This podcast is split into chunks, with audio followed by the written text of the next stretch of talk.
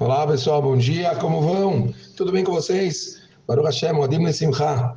A gente continua estudando alguma coisa, Rizuk, em relação à, à festa de Sukkot. A gente sabe que muitas pessoas, eles faz, fazem questão de fazer uma conexão direta entre a festa de Yom Kippur e a festa de Sukkot, certo? Muitas pessoas falam a respeito disso, é, sobre essa transição que existe de uma festa para outra e a construção de uma alegria, de uma felicidade verdadeira.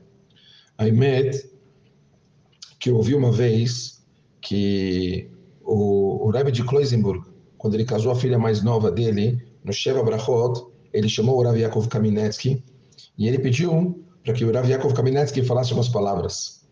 E o Rav Yaakov falou uma coisa muito interessante. Ele disse o seguinte: um Hatan no dia do casamento dele, ele é perdoado por todos os pecados que ele tem.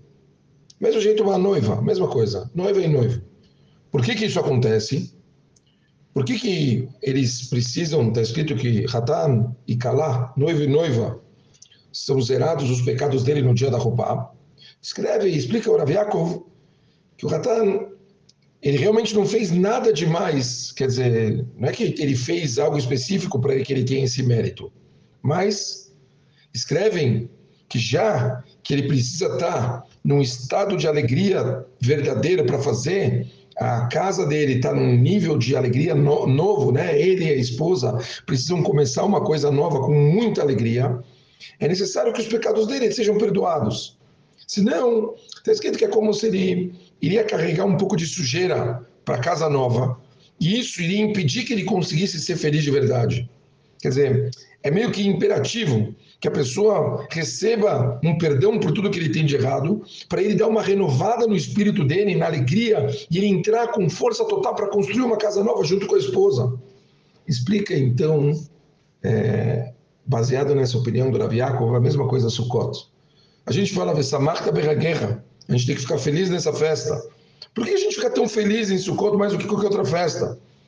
Então, todo o conceito que a gente perdoou os nossos pecados, quer dizer, Kadosh Baruch perdoou os nossos pecados em um Kippur, e a gente sai completamente limpo.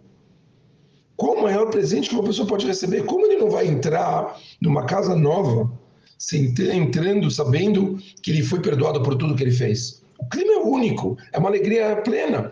Então, a gente entende que todo o conceito de Marta, ele começa, não é que ele termina, mas ele começa da pessoa sabendo que a Kadosh Baruch foi bondoso e deu tudo para ele, incluindo a, o perdão de tudo que ele fez.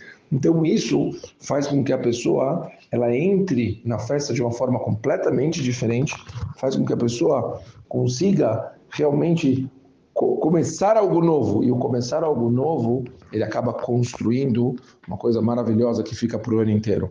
Vamos usar essa pureza para que a gente tenha um ano maravilhoso de construção e Bezat Hashem tenha muita, muita brachá em tudo que a gente fizer.